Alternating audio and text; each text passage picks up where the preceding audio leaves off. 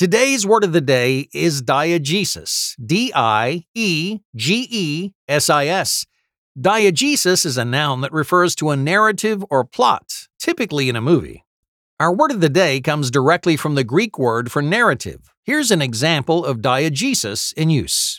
According to the critics, the diegesis of my film was too derivative of the storyline of other movies. I guess maybe I should try to come up with my own story ideas instead of copying others. Once again, diegesis is spelled D I E G E S I S.